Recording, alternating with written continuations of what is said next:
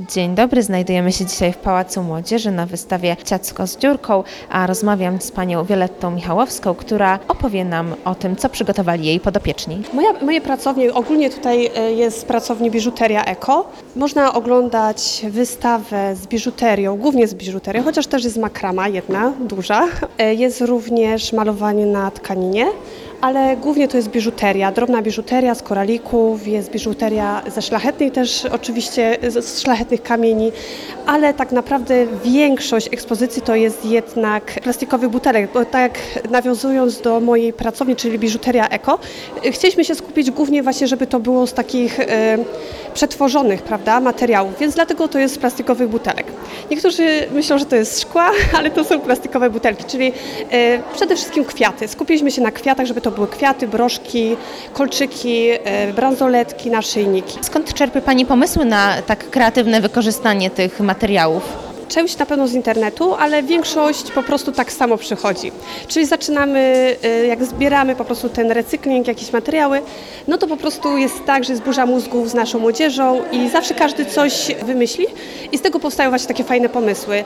A ja bardzo często, głównie wieczorami, jak się zastanawiam, co zrobić i tak dalej, żeby to fajnie wyszło, no to tak y, przychodzą te myśli tak naprawdę niespodziewanie, więc tak naprawdę większość z tych rzeczy jest spontanicznie i część jest też z burzą mózgów, czyli z młodzieżą razem wymyślamy, co będziemy robić. Staram się po prostu też razem wspólnie, żeby to były nasze wspólne pomysły, nie tylko moje. Ja tylko sugeruję, ale tak naprawdę młodzież wykonuje resztę i 90% jest ich pomysłów, można powiedzieć. Ja tylko podrzucę pomysł, że to jest y, z butelek, a oni już sami to tworzą, sami wycinają, sami na przykład tworzą, mówią, że połączyć makramę, tak jak te bransoletki, że połączyliśmy makramę z, właśnie z, to, z tym plastikiem i to świetnie wyszło, chociaż ja tego nie widziałam w swojej wizji, ale już moja młodzież jednak widziała i fajnie, fajnie to wyszło. Jakby mogła pani przybliżyć słuchaczom, czym dokładnie jest makrama? Makrama to jest sztuka wiązania sznurku, czyli y, tak naprawdę wszystko jest ręcznie. Tutaj nie używamy y, żadnych drutów, żadnych igieł czy tego typu rzeczy. Tutaj wszystko jest ręcznie przeplatane.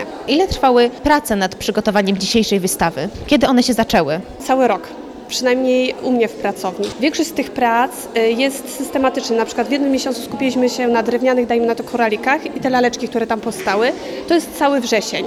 No najdłużej nam zeszło faktycznie z tych butelek plastikowych, bo jednak ten proces jest długotrwały, jest około 3 miesięcy. Ta makrama ogromna, no to to jest też około 3 miesięcy. Bo wcześniej tutaj Karolinka musiała się przygotować, poznać wszystkie wiązania i tak dalej, żeby mogła coś takiego większego stworzyć. Więc no tak naprawdę cały rok. Ile ma pani podopiecznych w swojej grupie? 12. 12, większość z nich jest licealistek, ale też tak ósma klasa i licealiści głównie. Czy te osoby wiążą przyszłość właśnie z takim rękodziełem? Z tego co wiem, to raczej nie. Raczej nie, ale to jest ich hobby.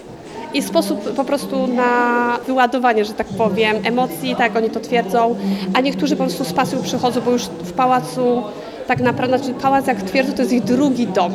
Więc e, ja myślę, że bardziej też dla przyjaźni, bo są tutaj przyjaźnie duże, tak jak mówię, ich hobby. Dziękuję bardzo.